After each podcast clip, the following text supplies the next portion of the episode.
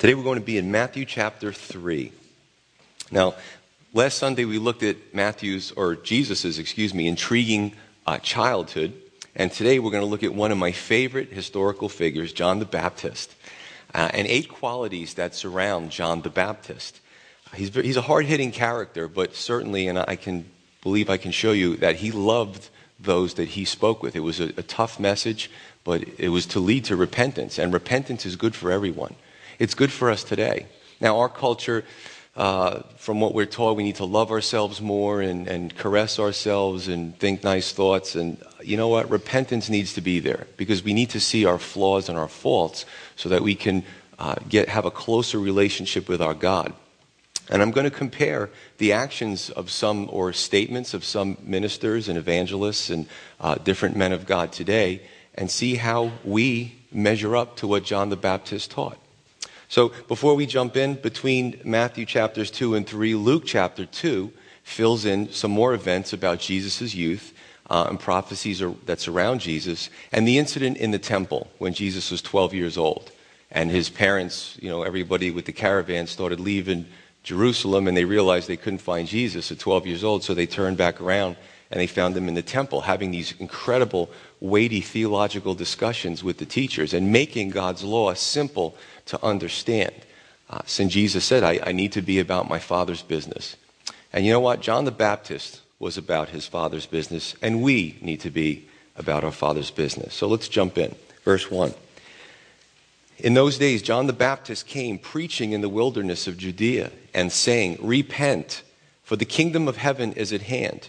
For this is he who was spoken of by the prophet Isaiah, saying, Now I'm going to jump to a different scripture because I want to, you know, Luke, Matthew's giving us what we need to hear of what John did, but I want to really uh, blow up this prophecy a little bit more uh, in Isaiah, and Luke really gives the whole, the whole part of it. He says, the voice of one crying in the wilderness. Now, understand, uh, John wasn't going out there sobbing with a handkerchief saying, oh, you got to repent. The word is understood as more of a lowing, of the lowing of an ox. It was a, a, a powerful, strong message. It was like the town crier. So, our understanding of crying has to be uh, tailored a little bit here. Prepare the way of the Lord and make his paths straight. Every valley shall be filled and every mountain and hill brought low. And the crooked places shall be made straight, and the rough will be made smooth, and all flesh shall see the salvation of God. And John himself was clothed in camel's hair with a leather belt around his waist, and his food was locusts and wild honey. Then Jerusalem, all Judea, and all the region around the Jordan went out to him and were baptized by him in the Jordan, confessing their sins. We notice a few things. We know that the Bible tells us that John the Baptist was filled with the Holy Spirit even from his mother's womb. This was a transitional period between the Old and the New Testament. Some have said that John was the last of the Old Testament prophets, even though we're reading the New Testament. But this was the bridge between the law and grace, which superseded that. This was the bridge between all the prophecies of the Messiah and the fulfillment of the Messiah. Messiah. As a matter of fact, Jesus says later that of all those born among women, John the Baptist is the greatest. Right? So this is a very something that we really need to pay attention to. It just wasn't some guy um, crying out in the wilderness in the beginning of the chapter, and then we get on to all the different things later on. It was an important message that he had to preach. Number one, the first thing, the first characteristic is he preaches repentance prior to being introduced to the kingdom of heaven embodied in Jesus Christ. He wanted them to understand what they were going to be faced with in Jesus Christ. This was no mere man that we're dealing with. Now, I've heard criticism about altar calls, and um, I, I actually would agree with that criticism if it's not explained right. And what does that mean? Usually at the end of our service, we'll ask somebody if they want to come up and receive Jesus as our Lord and Savior. Now, it's not a ritual, it's not a tradition, it is a heart uh, issue and understanding, and that has to be made clear. See, the best way to understand repentance is a change of mind, a change of heart that leads to a change of behavior and a change of action. Understand? It's not, I'm sorry. We hear a lot of I'm sorry's. I'm sorry. I offend somebody, I'm sorry. I rip you off, I'm sorry. It's okay now. You know? well, what about my $400? I'm sorry. God doesn't call us to be sorry, He calls us to repent. So action has to follow that. Now, I'm going to say something that may sound crazy and shocking, but you don't come to Christ without repenting. And if you do, you're a polytheist. What? I believe in many gods? No, I just believe in God. You see, if you're walking along the path of life and you're confronted with God, Jesus, or who He is, and you continue your self directed path and say, That's nice, Jesus. He's the way to heaven. Let me take a little Jesus statue, put him in my curio cabinet with the God of me and my self directed life and everything that I'm already doing and the sins that I'm harboring. And, you know, it'll be like a cute little curio cabinet. That's polytheism. When we repent, we are faced with Jesus Christ, the truth of God's word, and we have a change of mind and heart and realize this is right. This is what I've been searching for all my life. This is what I need. There's no entrance into heaven without this. And we have a change of action and behaviors. It's very important to understand. I want to read Luke 17, two verses, 3 through 4. Jesus says, Take heed to yourselves if your brother sins against you. Rebuke him, and if he repents, forgive him. That's a conditional statement. There's conditional statements in the English, if then. And there's conditional statements in the Greek. Four. And if he sins against you seven times in a day, and seven times in a day returns to you saying, I repent, you shall forgive him. Now, liberal theology would just teach, and this is usually when a politician uh, does something wrong and, and they say, well, you know, you guys are Christians, you should just forgive it and let it go. But the Bible tells us that there needs to be repentance before forgiveness. That's shocking to, to many, maybe even here today. That and here's the problem. You know, if, if John, I have John babysit my kid, and then I come home and he's kid's all black and blue, you know what I'm saying? And John goes, sorry. Um, am I going to be quick to have him next Saturday babysit my kid? That would be crazy. That's like putting something good on a bad foundation. In order for me to really understand that, that he would even consider watching my kid again, of course, we know John wouldn't do that for the record. A very upstanding man. Uh, there needs to be repentance. There needs to be a change in behavior and actions. We really need to understand, or he needs to understand, that there has to be change. See, the problem in American Christian, uh, Christianity is that there's a lot of bad foundations. And because of those bad foundations, the first and primary relationship between us and our God is hurting. We're trying to put something good on something bad. And also, our secondary relationships with those that we love and, and those brothers and sisters in the Lord are also hurting because of these bad foundations. There must be repentance. Now, John was, or Matthew was quoting Isaiah 40 when speaking about John the Baptist. Now, in context, in context at the time, God was leading his people out of the Babylonian captivity, and their hearts should have been right with God. Prepare the way of the Lord. However, in John's day, another fulfillment of that prophecy or that scripture, uh, they were to be, the people were to be led out of spiritual captivity to sin's enslavement. So the first time it was the Babylonians. They, who, who doesn't want to be free when they're captive? Everybody wants to be free. However, sometimes we forget that sin is a hard taskmaster, and sin can enslave us. And there are many who are self deceived and stuck in their sin and don't even know that they're in bondage and they need to be freed. So there's that fulfillment. And that's available today, right now. Straight paths that are uh, crooked, filling valleys that are low, leveling mountains, and smoothing roughness doesn't come without pain, effort, and sometimes resistance. It's not easy to tell a person that they're in sin. And sometimes it's not easy to pick up this book as a mirror to our souls, look at what the Bible says, and realize, gee, I don't look so good as a mirror. I fall short. So it, it can be painful to try to speak to someone that you love about their sin, and it also can very, be very painful to come to the conclusion that we ourselves have sinned and need to change. Isaiah 40, verse 5 And all flesh shall see the salvation of God, which is the embodiment in the Messiah, Jesus Christ. Now, not, not everyone lay hold of that, but they certainly got to see that salvation. The second part about this is that uh, Luke, or excuse me, John the Baptist had elderly pa- parents, and we see that in Luke's gospel. And they may have died, very possibly, while he was growing up.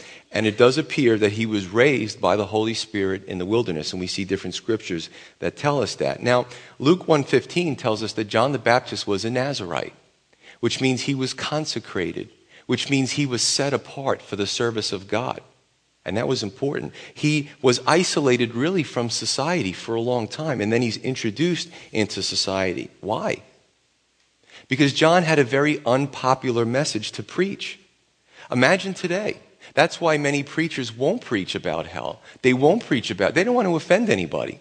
You know, you got to put a new wing on the church. So I got to keep everybody happy so the cash money keeps flowing in. And that's the truth, sadly enough.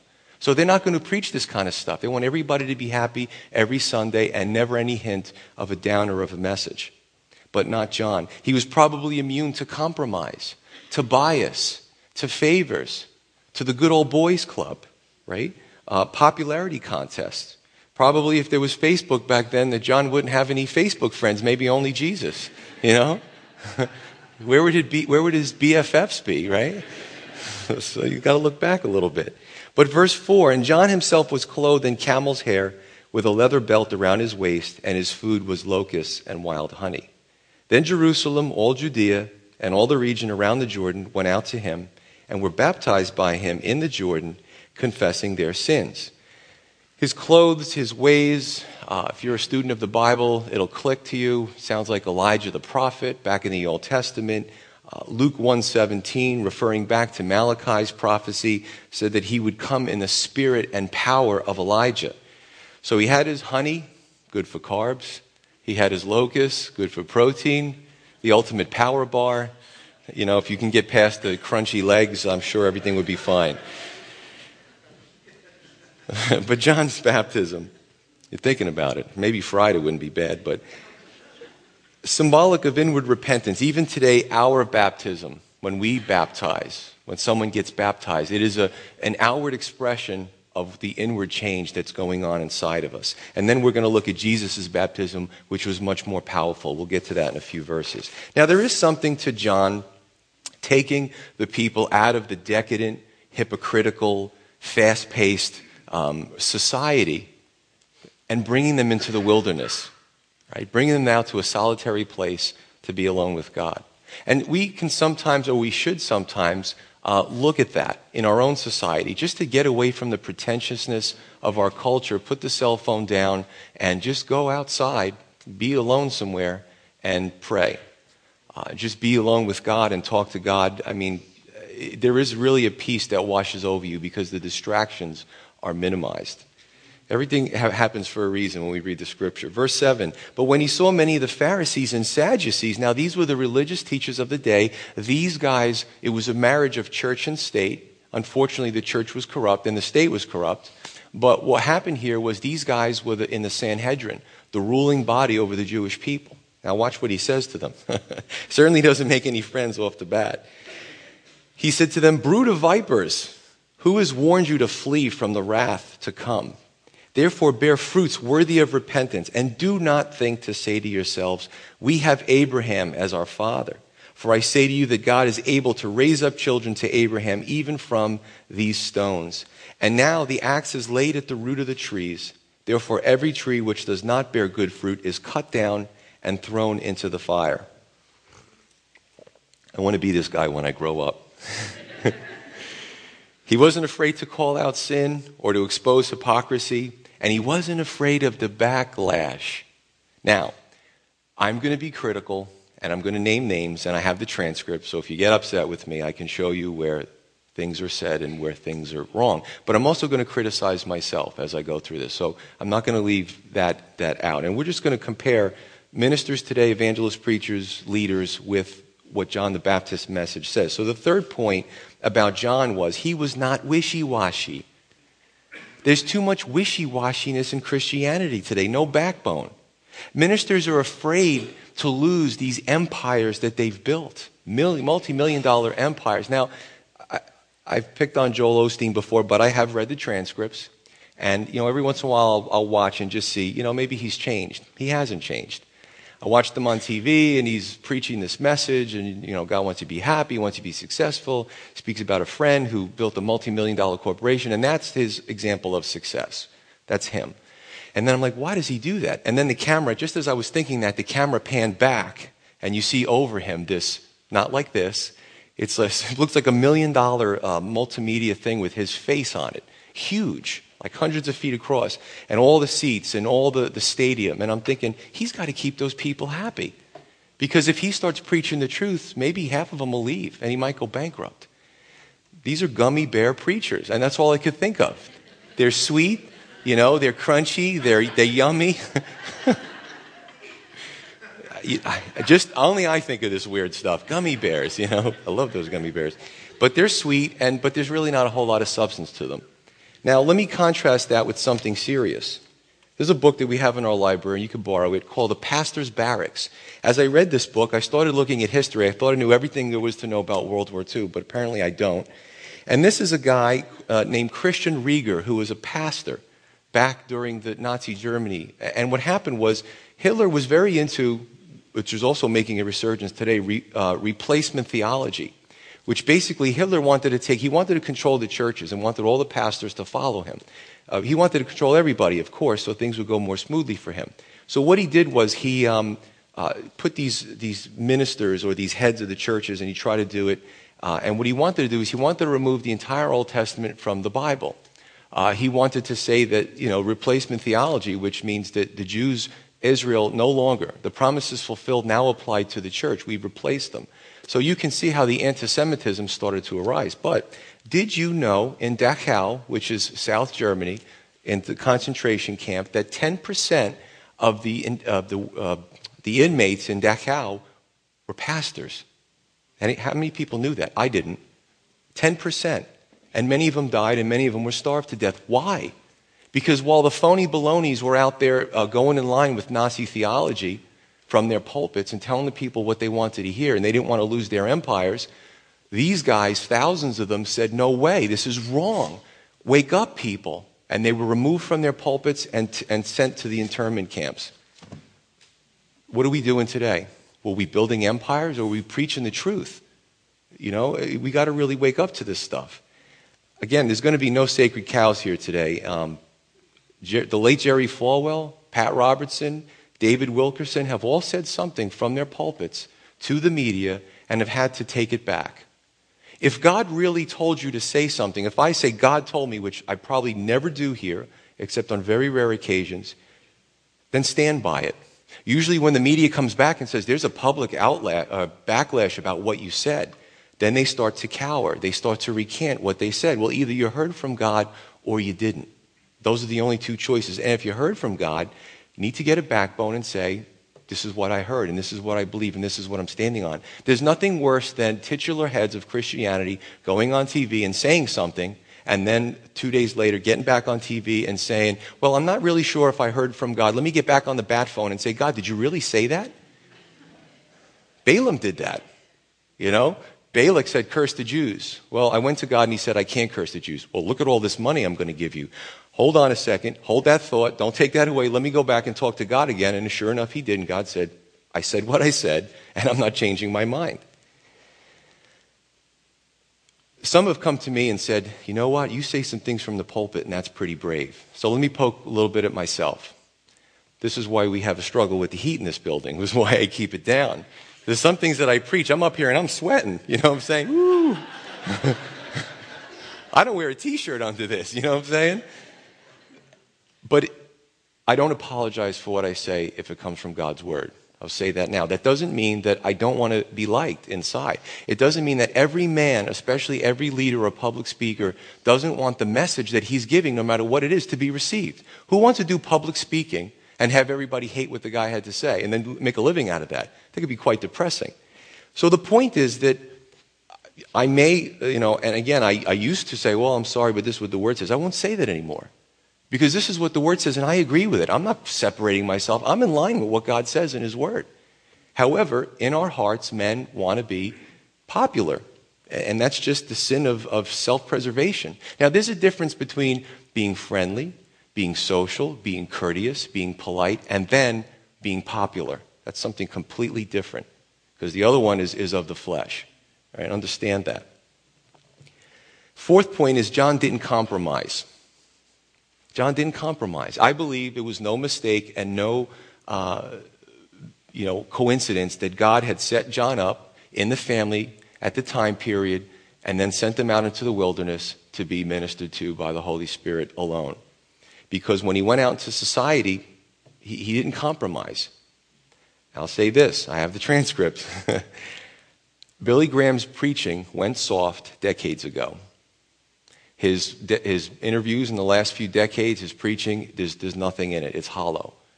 Because he's made too many friends with presidents, popes, kings, uh, religious leaders. And what happens is when you start to make friends with the world, and I'm not saying you shouldn't be courteous and polite and try to win them to Christ, but to, in, in, a, in a way that it was not healthy.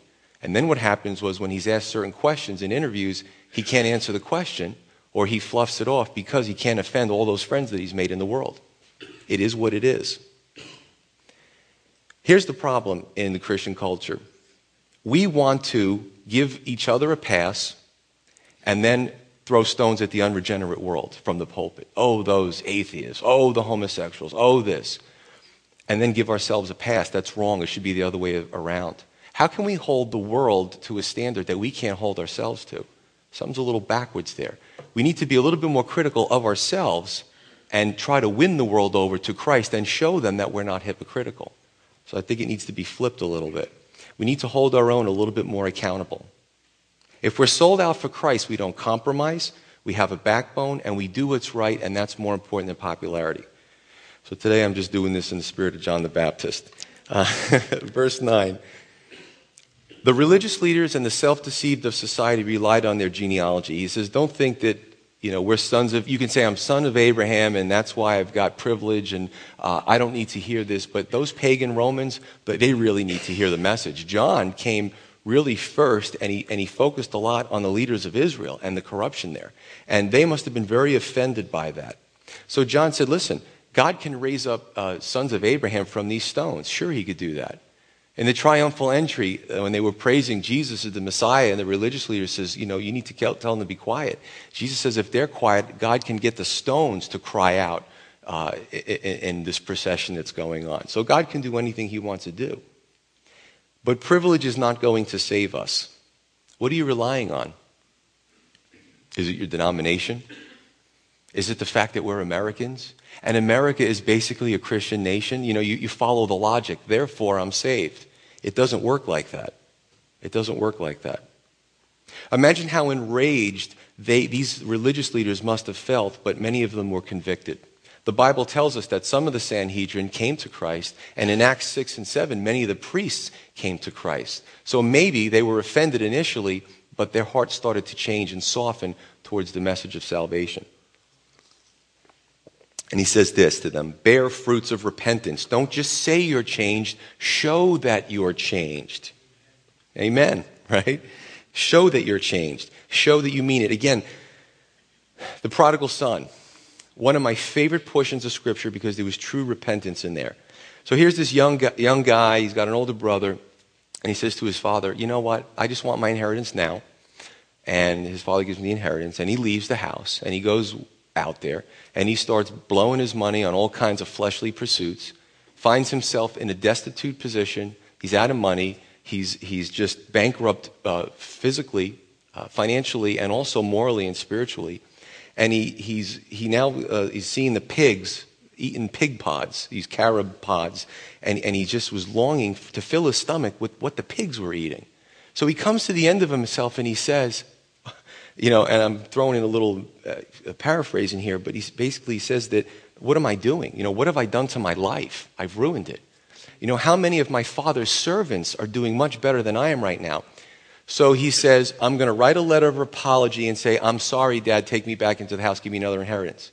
No, that's not how the story goes. He says, This is what I will do, not what I will say. This is what, and he did do it.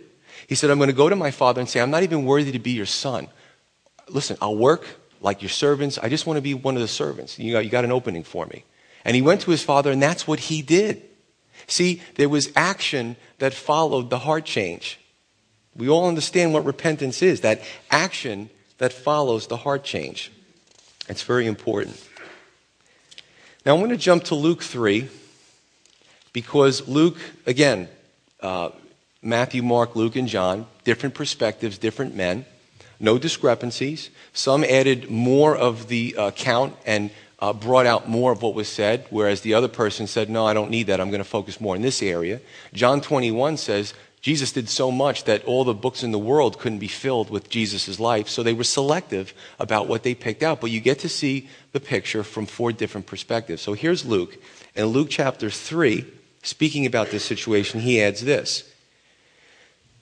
So the people asked him, saying, What shall we do then? He answered and said to them, He who has two tunics, let him give to him who has none. And he who has food, let him do likewise.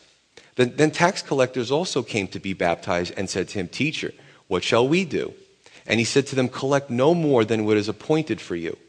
Likewise, the soldiers asked him, saying, And what shall we do? So he said to them, Do not intimidate anyone or accuse falsely, and be content with your wages. Jump to verse 19. But Herod the tetrarch, or Herod the king at the time, being rebuked by him concerning Herodias, his brother Philip's wife, for all the evils which Herod had done, also added this, above all, that he shut up John in prison. So John offended everyone the soldiers, the religious leaders, the monarchy, and it cost him his life. I mean, he had a you know, he, he was on the scene, everybody knew who he was, but if, even if in his mind he got a hint of stardom, which I don't believe John did, his career was cut very short because of his preaching the truth. Now, understand this the fifth point about John. He didn't offend for the sake of offending. And I've seen this in preaching too. It's a style where you just offend people. You just, well, they need to have some conviction today, so you slam everybody. I don't see that here. Uh, that's the other end. You know, there's the one end of, of not preaching anything hard, and then there's the other end of the spectrum where it's a style of just castigating people. And I, I don't, I don't see that in the scripture. So he didn't offend for the sake of offending. And he addresses a multitude of issues here generosity, social issues, greed, abuse of authority, bullying, lying, adultery. It's all in there. But he wanted them to clean out their hearts and make a change to accept Jesus as the Messiah to accept Christ. And that was important because he was God in the flesh, Jesus.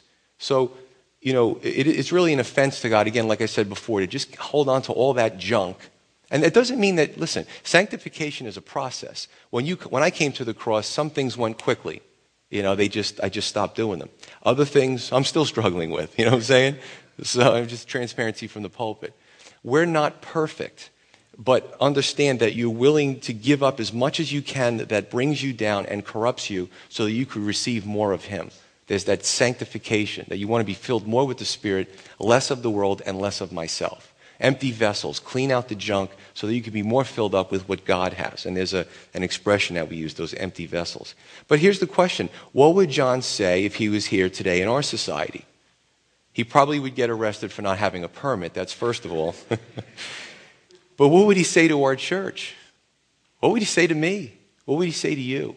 And will we listen to him or, or just you know, dismiss him as some rambling madman? What are we involved in that's hindering our relationship with the Lord? As I ask that question, think about that. Think about my life. What is hindering my relationship with the Lord right now, in this season of my life, this week? It's, it's a good question to ask. And I, and I can promise you and assure you that if we clean ourselves out, the relationship with our Lord will be so much more fruitful. You know, a lot of Christians will come and, and they want to come to counseling and they, they have, and there's nothing wrong with that. And they have questions, but we counsel from the scripture. And, you know, they have to be willing to do what the Bible says, to clean out the junk and to receive God's word and do what it says. That's important. Because no man, not me, not any of the pastors here or elders or whoever, is going to be able to solve your problems. You know, it, it has to be right with the Lord. We can direct you in the right place, but we're not the ones to do it. It's He who does it. Verse 10 in Matthew. And even now the axe is laid at the root of the trees. Therefore, every tree which does not bear good fruit is cut down and thrown into the fire. Judgment is sure. Heaven or hell, make a choice. I've done a, a, study because there are some cults that don't believe in eternal punishment. They don't believe in hell. There's some ministers that uh, may believe in hell, but they don't want to offend and, and kind of hurt anybody's feelings on a Sunday morning. But I will say this any pastor, minister, preacher that refuses to preach, when appropriate, the reality of hell is a coward. And I will add, a deceiver. It's a deceiver. If you have an incurable disease and you and I'm a doctor and you come into my office and I see the results and you know I don't want you to have a bad day, so I, I just look at the results and go, oh, we'll give you some antibiotics. You're sick. You'll be fine in a few weeks. What kind of doctor am I? You should revoke my license and put me in jail. There is a reality of hell and judgment, and we don't want anybody to go there. And John didn't want anybody to go there, so he made sure they understood that.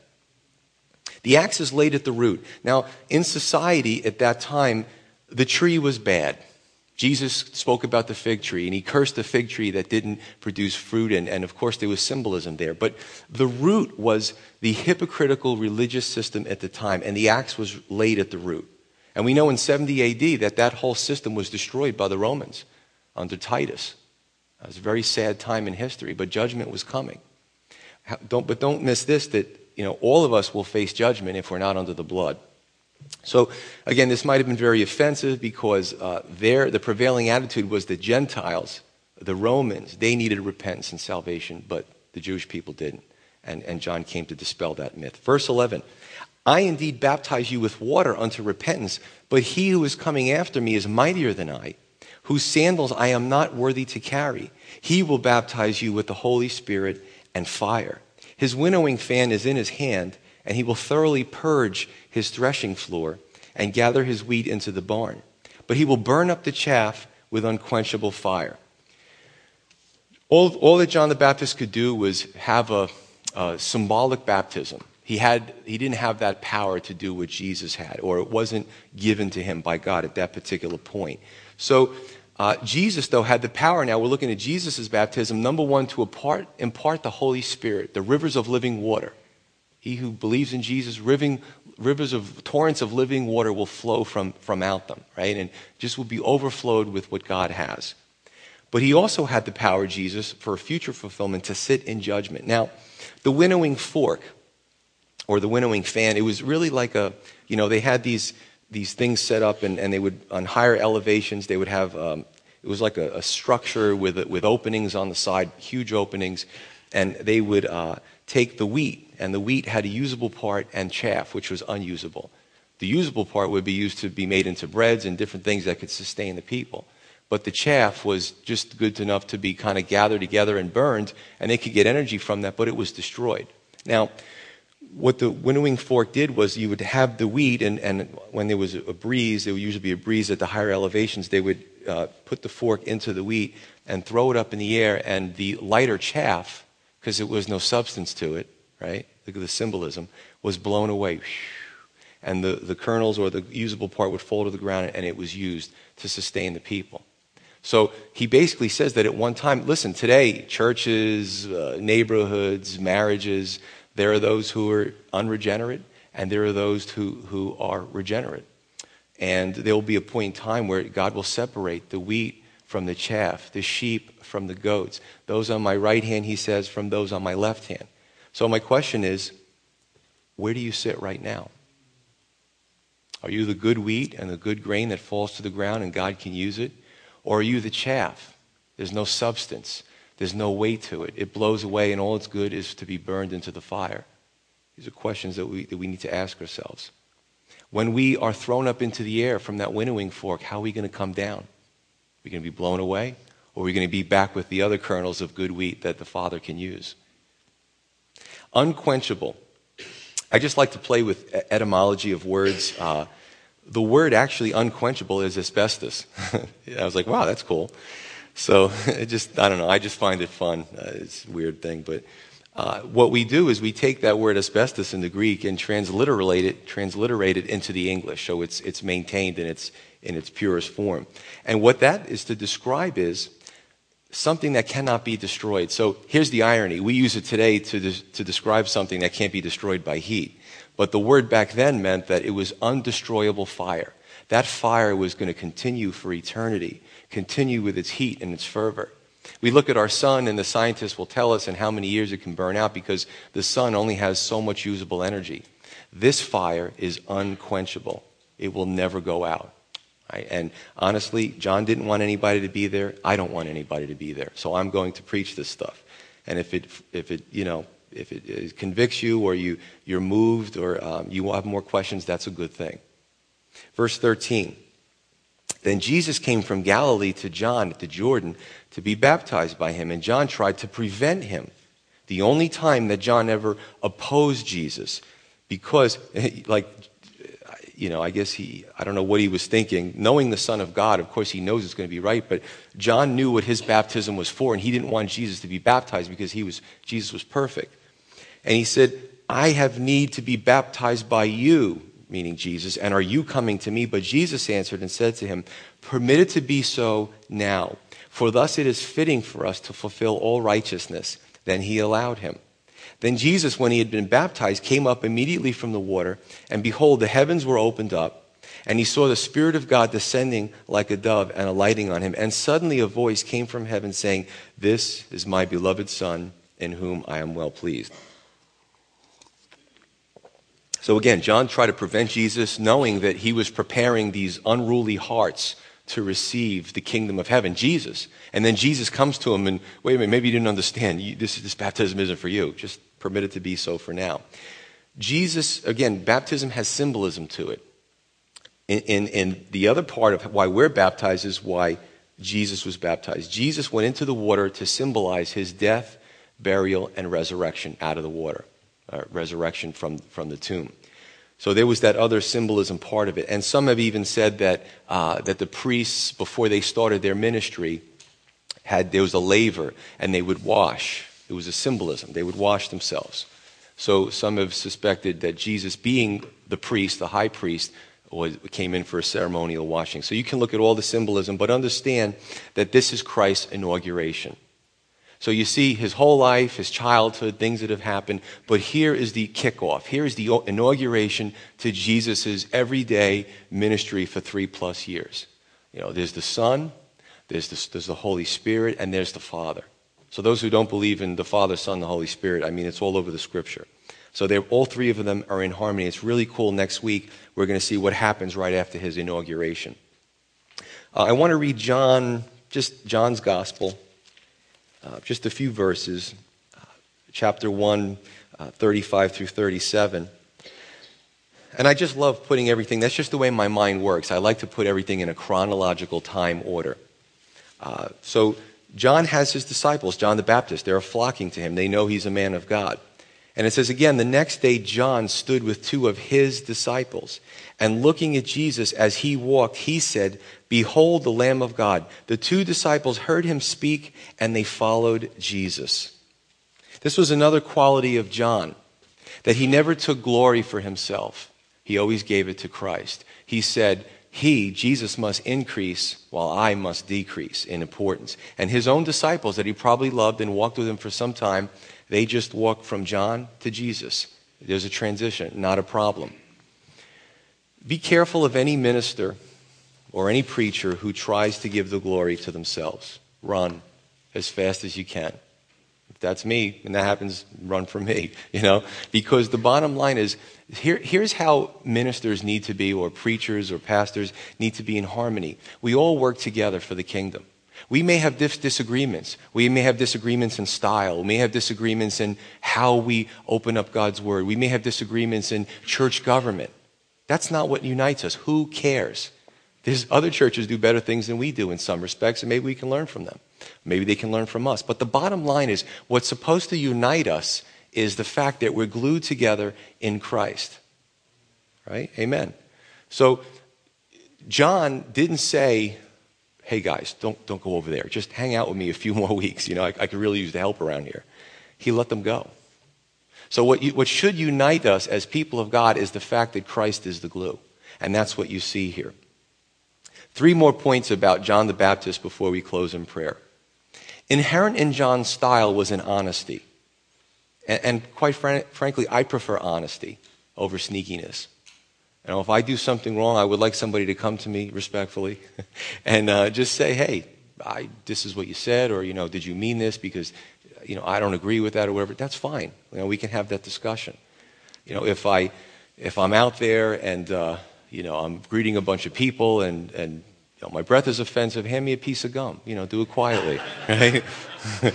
Why are you laughing at that? I, now I know I have some comedians here. I know before the end of the day I'm going to have 10 sticks of gum in my pocket. and you're one of them. the seventh point about John John wasn't a fearmongerer, he was stern. And, and here's the deal with what John needed to say, he could, he could bring them to, to have that fear because this was about, there's two things that we should be in fear of, and, and everything else really not. Number one is persistent and unrepentant sin. But the irony is, those in that are usually self deceived and don't see their, their, uh, their, their sin. Two is continual rejection of the only way to salvation. Uh, you know, I, am thankful that God is merciful to me because I know that I can count a bunch of times that I, I was preached the truth before I was saved and I, I didn't go. I didn't turn to it. And I'm so glad that, you know, he gave me some more chances. But if you look at Pharaoh, Pharaoh was surrounded by the things of God. He had all these chances, kept hardening his heart. And Pharaoh eventually kept him in that state and solidified him there to show his power and his glory. So be careful of not being like a Pharaoh because where he's been for the last few thousand years is not a good place if he didn't repent. So, those are the only, only things. Jesus said, Don't fear the one that after he takes the body, he can do nothing to you. Even Satan and the demons. Do they have the power to do that if God allows them? Yeah. Can a, can a robber or a murderer do that? Yeah. But after that, there's nothing they can do to you. If you're in Christ, you're going right there. You're, you're walking from one door through another. But fear the one after he can take the body has the power to cast you into hell.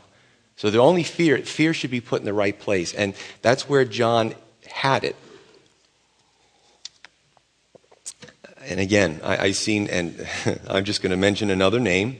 And again, I'm not saying these guys are evil men, but I don't agree with this. Glenn Beck, you know, here's a guy who he does his homework, he really does his research, but honestly, to me, he's a the sky is falling, the sky is falling type of guy, and I think that's how he gets his following. And you, you can listen, we can disagree about this stuff, but I don't agree with any person with any cause or any subject that uses fear to get others to follow them. I don't, I don't agree with it. You know, a, a, a leader, a good leader, should maintain a calm presence uh, to the ones that they're leading. I think that's a, a good leader.